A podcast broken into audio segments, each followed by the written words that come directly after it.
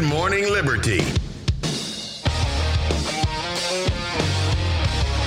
Well, what is up, all of our liberty loving friends? This is another fantastic episode of Good Morning Liberty. My name is Nate Thurston, and joining me right now via Zoom is Mr. Clint Russell from Liberty Lockdown. It's been a long time coming, but he's finally here. How are you doing today, Clint?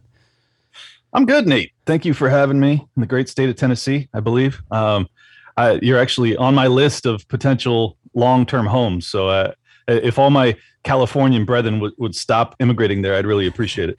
Yeah, we're getting a lot. Uh, the other co-host here, Charlie, he just got a house, and all of his neighbors are from California, and he's he's really worried about that. But we think that they know why they moved, and that's uh that's what we're hoping.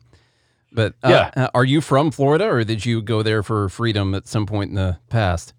Yeah, about about uh, almost a year now. I've been in Florida, but I am born and raised San Diego, uh, California. So I spent 37 years, give or take, in in California, and then Gavin Newsom made it so unpalatable that I had to get out. Uh, so I, I fled to the the sanctuary state of Florida, and I'm I'm still considering my options. You know, New Hampshire's on the plate, Tennessee. Uh, considered Texas for a while, but then I, I realized that it was probably going to go blue too. So even as a libertarian, I'm still seeking red states. Like those are the only options. Yeah, uh, Tennessee is not too bad. I came from Illinois, so it's a lot better than Illinois for sure. Uh, but it still leans pretty hard Republican, which can be good sometimes and bad others. But I do prefer it over a lot of the other options. So, uh, by the way, I just had to let you know. I don't. I don't know if you know this, but you sound like a sober Brian McWilliams. I'm not. I'm, I'm not sure if anyone's ever told you that before, but I was listening a little bit earlier. I was like, this sounds like Brian, only not hammered drunk. So, congrats on yeah, that. he is. He is a raging alcoholic. Um, you know, I found sobriety a while ago. No, I'm just kidding. I, I still drink on occasion, but yes, Brian goes hard in the paint. That guy's a savage. Shout out to the Lion, Lions of Liberty. Okay, so for everyone who doesn't know, uh, of course, starting out, this is your first time on the podcast. I believe we talked like two years ago uh, about getting you on, and I probably dropped the ball on that really hard because I'm like a week between email responses or messages or whatever. Carrier pigeons are about the fastest way of communication with me. Uh, but tell everyone your background just so they know. Sure. Uh, so I was a mortgage broker, entrepreneur. Started my own company about what is it? About 12 years ago now. Um, had a really great run. Uh, brokered a couple hundred million dollars for a series of years. Made a really good living. Uh, was loving life, enjoying everything, even though I still knew that you know economically it was unsustainable and governmentally it was unsustainable. But it was still it was still manageable that I could still make a good living and look after my friends, family, things like that. So I was I was content. I wasn't interested in being involved with politics at all, to be honest. Like even though I, I've always been a libertarian and I've always had you know very deeply held political beliefs, I just I just really didn't want to be involved with the system. And then the system said you must be involved, Clint. And I was like, all right, well, so uh, the lockdowns get announced. I spend about sixty days just prepping because I didn't know how long it was going to last and how bad things were going to get. And then once I felt adequately prepared for whatever may come, uh, I decided to shut down my mortgage company and start a podcast, which is, you know, doesn't seem like the most logical answer when you're really trying to change the world, but it was something I could do relatively easily and and it really allowed me to just vent as the whole world had seemed to have lost its mind. Uh, i really i felt like there was a need for kind of a the entrepreneurial perspective you know a libertarian entrepreneur that was had their back broken by the lockdowns and i, I had a level of rage that i wasn't seeing reflected amongst the uh, kind of the beltway libertarian class so i just started to scream into a microphone and I, I discovered all of my my heroes uh, appreciated my message and they they became friends with me over the past two years. So I, I it's been an amazing journey. Yeah, how do I got to ask a little bit real quick? How the heck do you just get all of these amazing guests all the time? I mean, I guess it just comes with having a great podcast. This Liberty Lockdown, by the way, there's going to be a link in the show notes for everyone who's listening. Uh, but man, you get some great guests on there. Oh, it's incredible. Yeah, I honestly I think it's it's just about um it's just about you know my message and then obviously having an audience that makes it worth their time. You know, I, that was the hardest part was getting to that point. Um, and I have to thank you know Dave Smith and a handful of other bigger profile people that had no reason to give me any of their time and they chose to do so. And then people tuned in just to hear that. For whatever reason they thought I was still worth listening to beyond just the Dave Smith episode. And and then uh, you know Maj Toure and Spike Cohen and Dave Rubin and Lydia and Tim from Timcast and all these other people, you know, just just legends in the game that that have uh, decided to give me an opportunity. Uh, you know, Matt Kibbe, everybody, like down down the list. It's just an incredibly supportive environment. I think that a lot of people, you know, they they just kind of sense that I'm the real deal with this stuff, so they they want to help me out for whatever reason, and I'm I'm eternally grateful for it. Yeah, I was just listening to your episode with Austin Petersen and Judge Nap. Uh, that was a great episode uh, from, I, I, listened almost all the way through it before we started. And uh, I would highly recommend going and listening to that for anyone who is Thank wanting you. to check it out. Great content. I was very interested. And I love the conversation about the cultural problems that we're going through right now and also being libertarian slash maybe you're more on the anarchist spectrum and right. if there is any place for us to even deal with this or, or, how it is that we would deal with this especially if you're more on the anarchist side, like what what are you going to do about it and i think yeah. that that's a really we just had this conversation about um, you know jordan peterson getting kicked off of twitter and the stuff that he was talking about I've got no personal opinions about stuff like transgender people or anything like that, but then I also I do have opinions on stuff that's going on like with kids what do you? Yes, what exactly. You, what do you think when it comes to that, and how do we be libertarians and talk about this at the same time? That's that's the the trillion dollar question right now. I mean, I think that in in healthier times, you don't have to worry so much about the culture. Um, but I, my personal vantage point is that the culture has degraded because the state has become so enormous, and and people have stopped relying on the individual and and the community to look after some of the pitfalls of childhood and and things like that and now we have we have public schools and even you know higher education that is indoctrinating the youth into what I view to be a very un-American uh, vantage point, and and it's it's a man, it, it, runs deep. I mean, I I could go, you know, historically to explain how we got here, but it, I think that the the real question is how do we how do we dig our way out? And and that's what I brought on. You know, Judge Napolitano, who's on my show every Thursday now. Well, he's in he's on vacation right now. God bless him, but hmm. uh, he comes on every Thursday, and we do like a little twenty minute hit where we just talk about the constitutionality of things. And this was just it seemed to me that there was so many cultural issues that I was struggling to have an answer for, and obviously Austin Petersen has has uh, not strayed away from those those third rail libertarian topics and and I think it's important. You know, I think it's important that if if we don't like the trajectory of the culture, we're going to have to face it at some point. We can't just, you know, live and let live our way through this thing. Like we're going to have to come up with some ways to reform it. And you know, obviously, homeschooling and and uh, taking more of a proactive role in your community is going to help. But um, beyond that, it's just uh, it's a it's a hard slog ahead. It seems like. Can you be libertarian and still want to work within the state to try and solve any of these things, or do we just have to look at trying to solve the culture on a personal level, individual level, level in our families? Uh, for you know, we have the public schools, we have public colleges, we have all of that, and you, people are trying to pass a law to stop a certain thing from being taught in those schools. Is there room for libertarians to be involved in that? Do we make those type of uh, those type of strategery decisions, or you know, what do you what do you think? Yeah, it's a tough one. I mean, the, this is why I was asking them about it, is because I, I don't think that there's a perfectly libertarian answer because it's such a status derived problem. So like if we're if we're going to get involved with curriculum setting with the public schools, even though we believe most of us believe that the public schools should be abolished, um, yeah, you're going to you're probably going to go against your principles to some extent.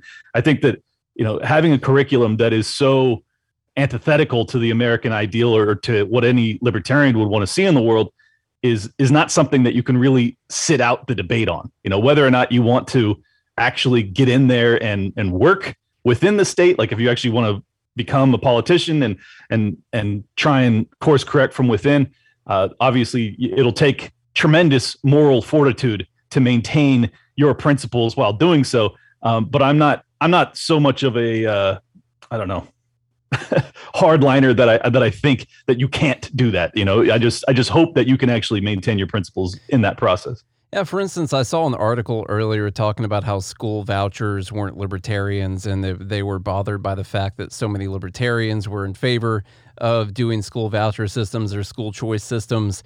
And what I what I think libertarians are really missing is a strategy to actually get to a libertarian country eventually. I th- I think that all of these liberties were taken one little bit at a time, and we're going to have to make some compromises on the way there. And I, that's been my biggest issue with libertarians and even the Libertarian Party in general is this unwillingness to have a strategy to go step by step to eventually make it where we want to go. Right. It's incrementalism versus collapsitarianism, and and I, I'm I'm more in the incrementalist camp. Uh, I think that things are likely to collapse regardless, but like I'm going to try and make progress as this Goliath still stands. It just it just makes the most sense to me. If you if you understand how catastrophic a, a complete civilizational collapse would be, I don't think it's wise to encourage it or to root for it. It's like, I mean, sure, if you're a hardcore prepper, you might be fine, but like, do you really want to live in Mad Max? Like, I personally, not really interested in it. So I'm going to try and reform things while I can. Ultimately, I think that that the you know the the federal government at least is is very likely to collapse within our lifetimes, if not very soon. Um, so in the in the meantime, though, I'm going to try and wake people up to what we want to, you know, when they when Klaus Schwab in the World Economic Forum talk about building back better. Well, we're going to have to build back better. Like we're going to have to do that. So I'm going to try and get as many people in my camp while things are still standing, so that when things collapse, we can actually build back into a future that we'd want to live in. How uh, how much do you think we're being dictated by people like the, the World Economic Forum and Klaus Schwab? Like, do you think that are are we dealing with things because of things that they want right now, or is that just happening over there in, in Europe right now? Well, for the longest time, I, I always believed that the most of the globalist plots were overblown and overstated, and and so yeah, I, I I just thought it was kind of like Alex Jones territory. Like I was like, all right, yeah, sure. I mean, yeah, they talk about it. Yeah, they'd like to, but they don't have that kind of power. And then I started to look into it more, and I realized that like because of uh, their relationship with the biggest businesses on earth and the biggest governments on earth, and the collusion, the open collusion between these these entities, they are actually rolling out uh, what I've been highlighting with my show very aggressively for the past year. Uh, the the wokeism that has taken over corporate America and the, the corporate world, the world over, uh, is ESG. And ESG is environmental, social, and governance. It's a plot from the UN uh, that has now been implemented by the World Economic Forum through all of the biggest businesses on the planet, and and they are really doing it. I mean, when when it comes to the biggest money managers on earth, they will divest of your corporation unless you go along with ESG guidance, and and that is an enormous uh, motivating factor. So basically, yes, I do believe that they they are actually manipulating uh, things on a on a very significant level. The ESG thing is a, a, weird situation because it. I try to figure out why. Like, why are so many people so willing to go along with the ESG thing? It doesn't necessarily mean more profit for the individual corporations that are trying to do that. And then I, I, try to figure out what the point of it is. You get environmental and so you know you get stuff like Tesla being removed from the that uh, ESG index. I can't remember what the specific one it was. Seems like if you care about the environment and all that. Um, I don't know, maybe like the biggest electric vehicle manufacturer would be would be one of them, but then I guess they get knocked out by the other problems that they have. Like, what's the point of all of it? What are they doing? Yeah, well, my my personal vantage point is that it was it was utilized to break the back of the Occupy Wall Street movement. They realized big businesses, uh, you know, the world over realized that there was a, a leftist populist revolution that was coming, and instead of allowing that to take hold, what they did was they co-opted it and they made it so that we're going. You don't have to worry about us we're doing everything that you say. We're focusing on the environment and social justice and, and making sure that, you know, diversity issues are remedied and, and income inequality, you know, we'll get to that eventually. Um, I really, I really believe that's what it was. Uh, they, they did it in a very clever way. And, and now because they focused on uh, subduing the leftist populist movement, there is now a right wing populist movement that's ri- rising up very aggressively to to point out what ESG is and what it's actually doing to us. Yeah, I was gonna uh, I was gonna ask real quick. You know, Liberty lockdown. We're talking about some of the stuff they've been able to do over the last couple of years. Talking about the World Economic Forum. Do you want to let everyone know why specifically you started this podcast and why it has the name that it that it has? Because I think I'm Sure. pretty sure I know why. Yeah, you can guess. Uh, I started in May 2020, so 60 days after the lockdown started, and and I, I just I really wanted to. Basically, I was spending all of my time researching the the the pandemic itself, the virus itself, the vaccine vaccines, uh, like everything that was involved with it. I, and I was I was like, okay, well, I'm doing all of this research. I might as well put it out to the world because I realized very early on that we were being lied to about almost all of it. Um, so that was the the driving focus, and moreover, you know, just locking down people, regardless of the pathogen itself and regardless of the death rate or the spread or any of that nonsense, I opposed on principle. Like I am a libertarian, I believe that you never have the right to lock people in their homes. Period. End of sentence. So uh, that was that was my impetus to get involved, and I, I'm just grateful that so many people felt that message was worth hearing. And people have asked me many times, "Are you going to rebrand now that the lockdowns are over?" I'm like, "Brother, the lockdowns aren't over. they're, they're, they're nowhere they're nowhere near over. That now it's going to be." Uh, you know, corporate credit scores via ESG, which is the obvious lead into social credit scores, and then lockdowns that can stem from uh, being a polis- political dissident, as we've now seen in uh, for the Dutch as well as the Canadians. Uh, I think that this is this is early in the battle against lockdowns. One thing that really bothers me about people on the right, by the way, is I hear a lot of people say, well, you know, two weeks to flatten the curve, two weeks to slow the spread. That made sense at the time. You know, it kind of makes sense that we did Yeah. that. And that, no, no, it, it, it, it didn't. And it doesn't even, here's the other, here's the other annoying libertarian position. It doesn't matter if it made sense scientifically. Right. You still can't do that. And the other Right. thing is, it still didn't make sense. How many, all these people like conservatives and people hate the government, uh, you know, you, government programs once you give them power they're just never going to give it back you know? Uh, but two weeks that's all they're going to do is two weeks for sure. That- Yeah. that's all we're going to get. And then it ends up going on for months. We print all of this money. You got to keep the lockdown thing because a lot of the stuff we're dealing with right now with inflation and all that is still stemming from the lockdowns in the first place. And Exactly.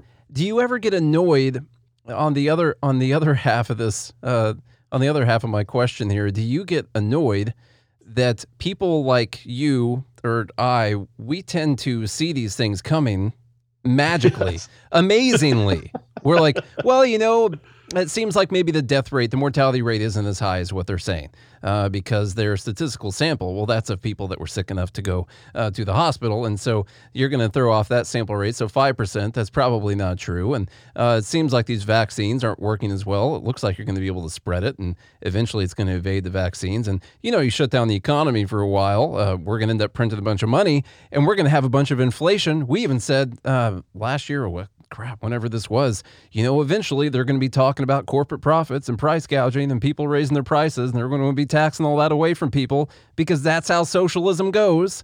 That's Yep. what. And do you ever get Oh, annoyed and then- that we just happen to magically know all of this stuff? yeah, well, and then you got to include the price caps, which they're now discussing openly, which will add to the shortages, which will increase the price. I mean, all of this stuff is is like libertarian 101 stuff. So it's very it's very obvious to us, but it's extremely mystifying to everybody else, which is why I feel like it's such an uh, you know incredible opportunity for us to get our voices out there. I mean, the the whole reason from my vantage point that Ron Paul had such uh, incredibly incredible gravity to to his movement was because he was telling the truth when no one else was willing and he was proven right time and time again we can continue in his footsteps we can continue that legacy of saying look i know that you're being propagandized to the contrary but if you actually follow my track record i am way more accurate than the federal reserve. I'm way more accurate than any politician you're hearing from. Like all of this is based off of the fact that our our fundamental principles that our worldview is more aligned with reality. That's really all there is to it. So we sound like we're psychics but we're just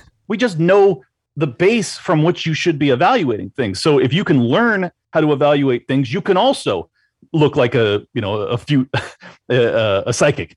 Um so yes it's but to your to your question moreover it's very frustrating. It's very very frustrating that we can warn about all this stuff and and we can almost know exactly how these these things are going to play out. And we're called crazy and we're called conspiracy theorists and we're also banned from social media for pointing it out a few months prior to it actually occurring. It's extremely frustrating but uh, fortunately i was built with a, a, uh, a constitution that just doesn't allow me to give up so i'm going to keep going no one could have seen this coming clint i mean no one yeah, no, no one no, saw no this one. coming at, at, all no one saw no one saw shutting down the global economy would lead to uh, supply chain breakdowns and shortages of goods and, yeah. and inflation no it's impossible to imagine i We've been talking to people on the pod. So we do a trading class uh, that I so I trade in the market every single day, and we keep people keep asking like, "Are we going to go into a recession?"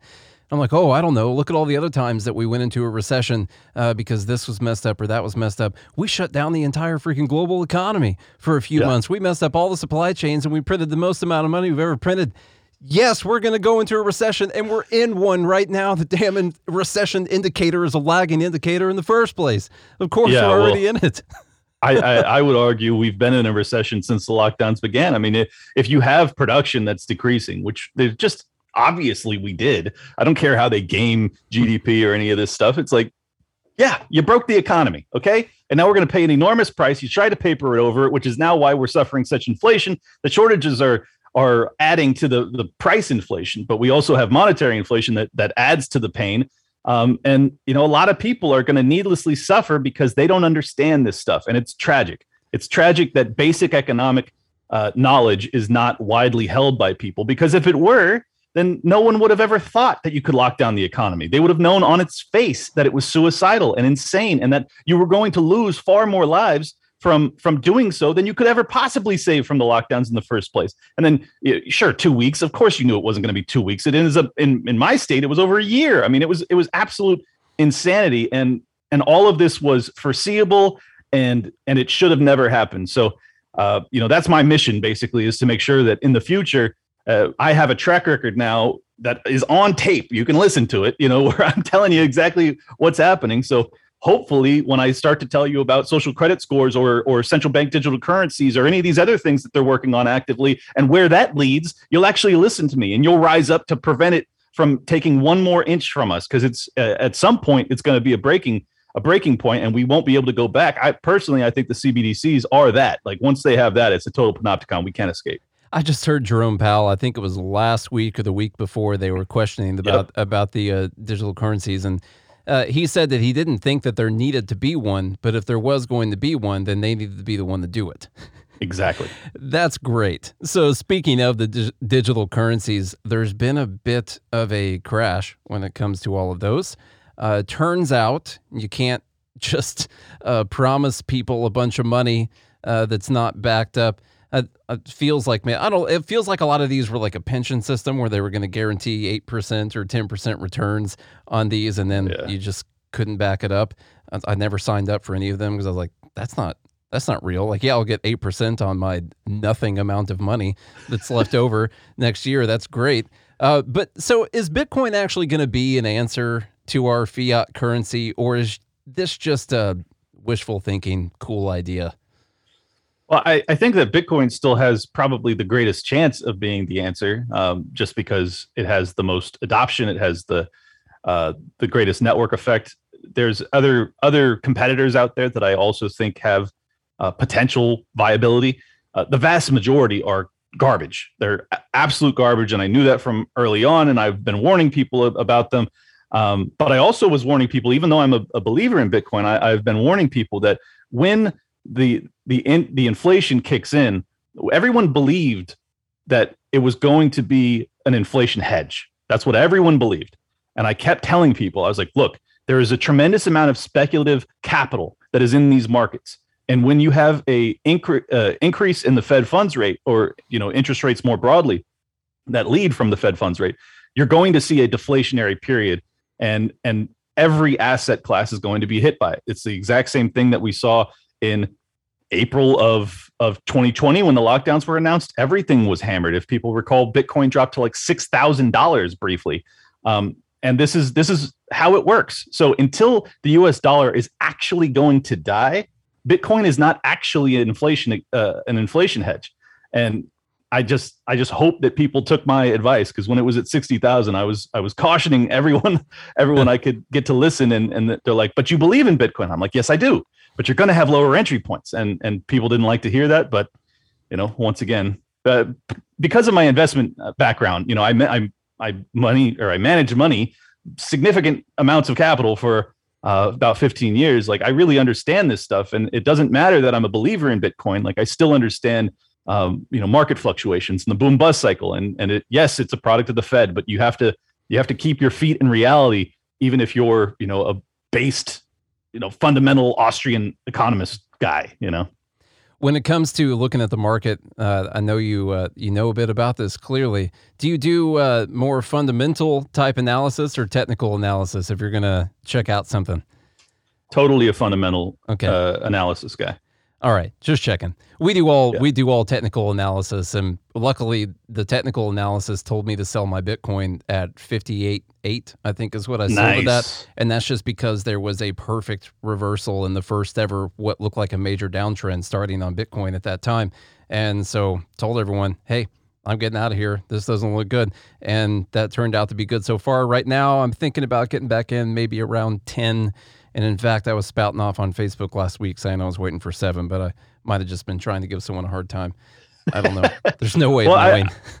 you know i think i think you're exactly right and and just to to be honest about it i've never been a, a trader professionally so like uh, because my job was basically macro analysis of the of the real estate market um, and interest rates and things like that i never i never got into technical analysis because i was never day trading or even trading really Yeah. you know i've had i've obviously played the stock market a little bit but it was never my my focus so uh, but I, i'm a believer in technical analysis i think like it, it's a nice supplement to uh, more fundamental analysis, but it's just I, I need to get better at it. I guess is what I'm saying. Well, you can't day trade based on fundamental analysis, and that's what I do. Like No. it, it's uh, you got to be able to do technicals, and I don't have the patience for the long term stuff, so it's uh, Exactly. just not my thing. Um, speaking Well, of well, combi- combined, we're a lethal weapon. I know, I know. Look at this trading firm we're starting right now on this podcast episode.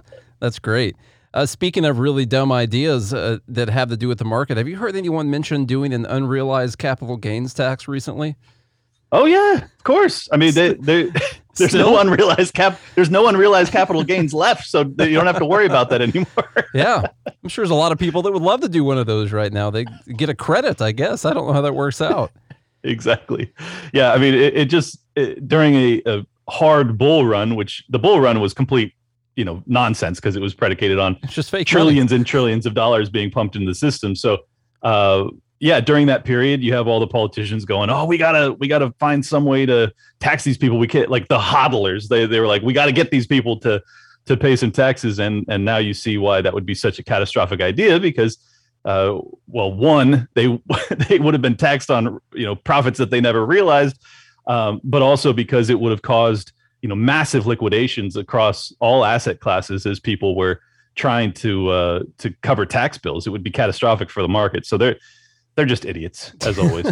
Well, now we switched to windfall gains in the oil industry, uh, which oil actually looks like it's coming back pretty hard right now, also.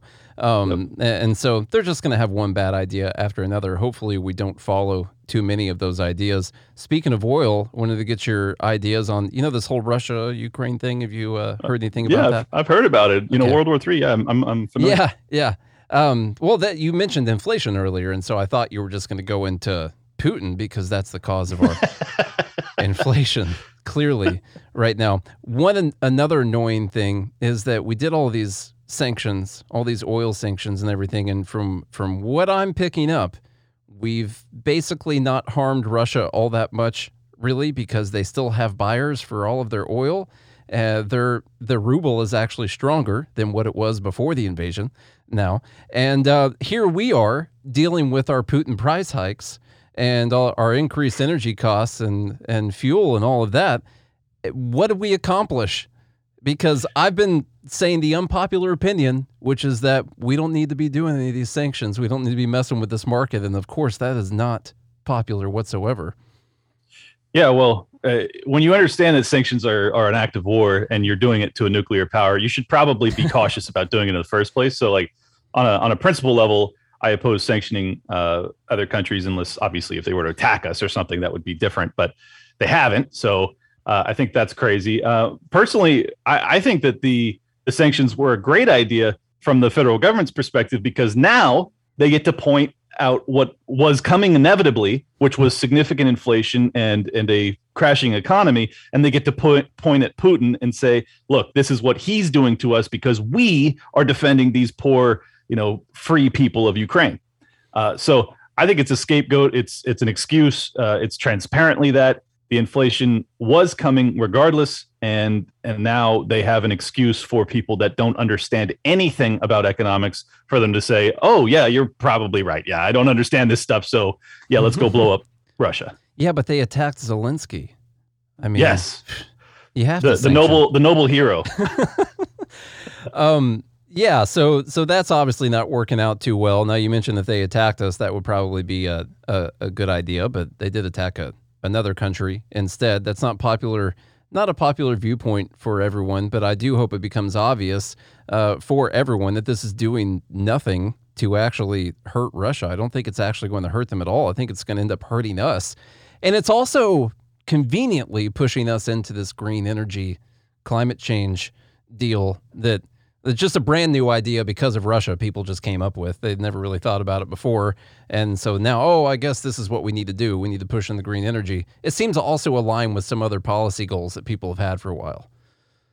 Yeah, yeah. Well, and and for the record, you know, I I'm not saying that I I want Russia to win in Ukraine, but if you care about peace on the planet and you care about not having nuclear war, uh, I I'd caution you against wanting Russia to lose brutally, because if if you're going to continue to use you know the entire NATO alliance and a whole bunch of sanctions and everything else, and you're and you're really going to try and break the pa- the back of Russia, well, they are, you know, they have over two thousand nukes. Like, do you do you really want to see them lose and what that might amount to? Like, I you got to ask yourself that. You you really have to ask yourself that. Do you care about Donbass as much, as much as you do, you know, waking up to a, a nuclear horizon. Like I, for from my vantage point, I don't care about Ukraine enough to see a nuclear bomb go off in my backyard. You know, that's that's my perspective on it. Call me callous, call me selfish. I don't really care. That's that's my honest opinion, and I think if anyone was being honest with themselves,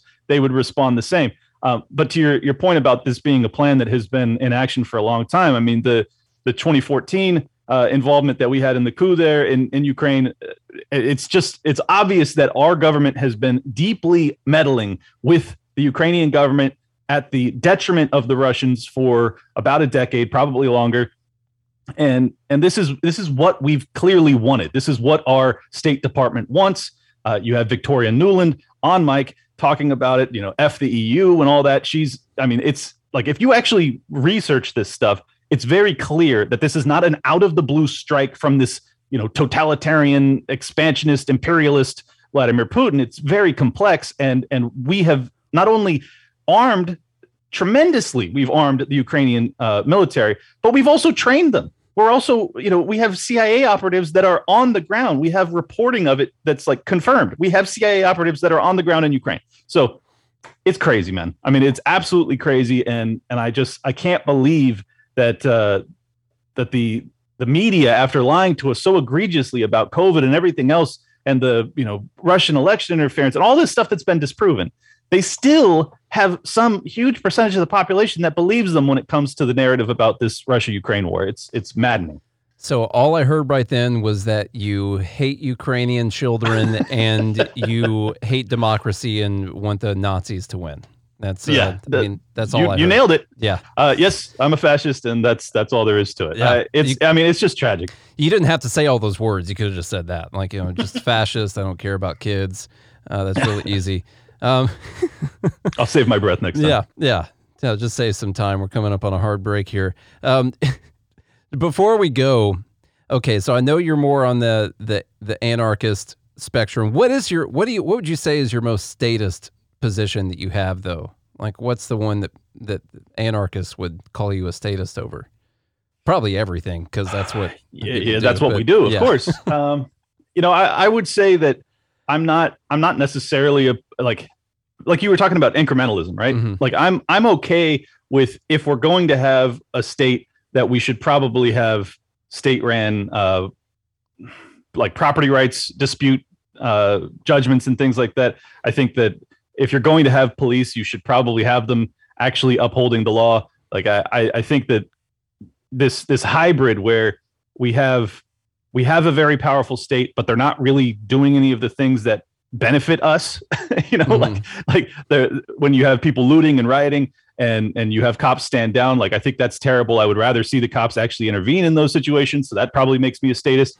uh, I think that if we were attacked, I would like to see our military defend us. That makes me a statist. I mean, there are there are examples where people would probably be very upset with me, but it's it's just functioning in the current paradigm you know like it's still it's not my end goal it's not my preferred end point it's just in the interim like what makes the most sense and i think people get upset about a lot of that stuff. Uh, same same goes for you know my my view of desantis. Like i think a lot of the things he's done you know would be classified as statist. I mean he's a governor so probably everything he's doing is statist but by default um, yeah. yeah but i think that you know his his willingness to engage in the culture war um I'm I can't help but have a little bit of affection for it, you know, a little yeah, bit of appreciation yeah. for it. So I, am I'm, I'm torn on many of the things he's done. It's like you like the outcome of some of the stuff that he's doing, but you don't exactly like the way that he's doing it, or the fact that yeah. he has to do it, and uh, and so that's a problem. But you know, just getting to see some people on the left freak out, it sometimes makes it worth it. It feels uh, good. I can't help it. It feels good. Okay, I'm sorry. Oh man, I guess man, guess we are just status. That's really all it is. yes. Um, is did you see the newest thing with DeSantis? By the way, people are freaking out about about uh, this thing they signed. Allegedly, the the headline was that they were requiring students, college students, and professors to register their political beliefs with the state. Did you see that yeah. new thing or whatever was going on? Turns out well, that that's not the whole story. But uh, yeah, of course. But I, I find it interesting that people would be upset about that anyways, because like we have to register to vote, and they, they they require you to put your party on the registration. So it's like, does the government not already know your political leanings to a large extent? Are they not spying on us on every social media app like 24 seven? Uh, yeah, I think they are. So I just think it's kind of, it's kind of like, a you know, libertarian purity test to be mm-hmm. all freaked out about that stuff. And, and I'm to be honest, like from a consequentialist standpoint, like I would like to see less Marxist professors. Like I would. Mm-hmm. Um, you know, whether or not his his mechanism for getting us there is the best thing to do, I don't know. I'll have to research it further. But like there is, uh, you know, obviously, I believe that the first step you should take is getting your kids out of these schools and not sending them to colleges to be indoctrinated by these lunatics.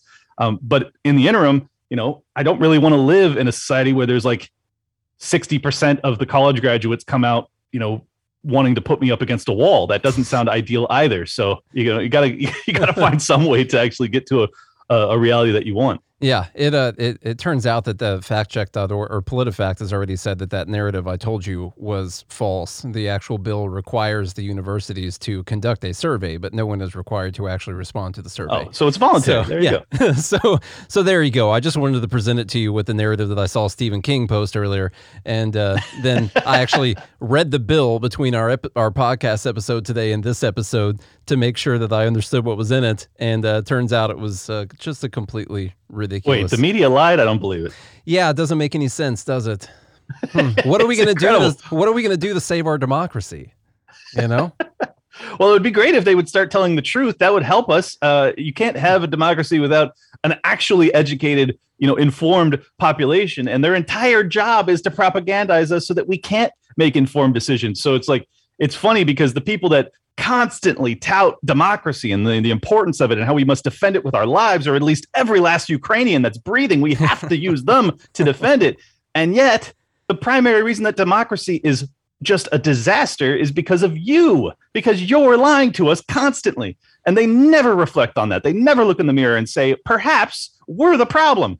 No, of course not. It's, ah, uh, man, I've got I like a, I like uh, when I get pissed off. It's fun. Got a sneaking suspicion that they have looked in the mirror and just saw that that is what they're trying to do in the first place because it makes right. good headlines and and gets people to watch. You know, but of course, of course, maybe maybe not. Maybe we should give them the benefit of the doubt, and they're just idiots. I'm not sure.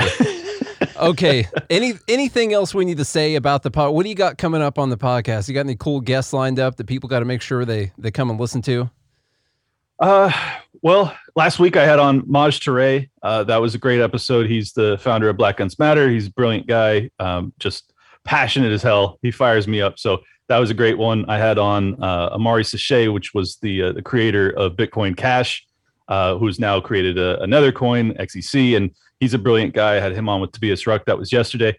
Uh, and then uh, tomorrow I'll be having on Scott Horton to go over his new book, uh, hotter than or hot as the sun or hotter than the sun uh, time to end nuclear weapons.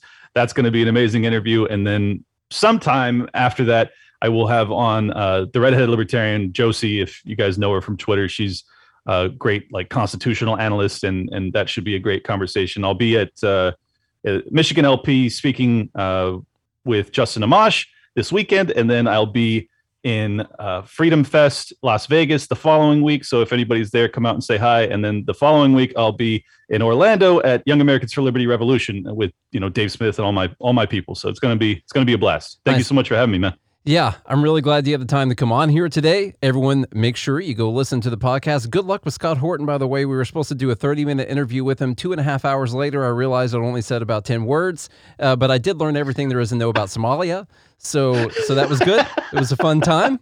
Appreciate. He's all. the easiest. He's the easiest interview on earth. You don't. You just ask one question and you sit yeah, back. I think I let. I was uh, in the bathroom half the interview. I didn't even have to be there. It was nice.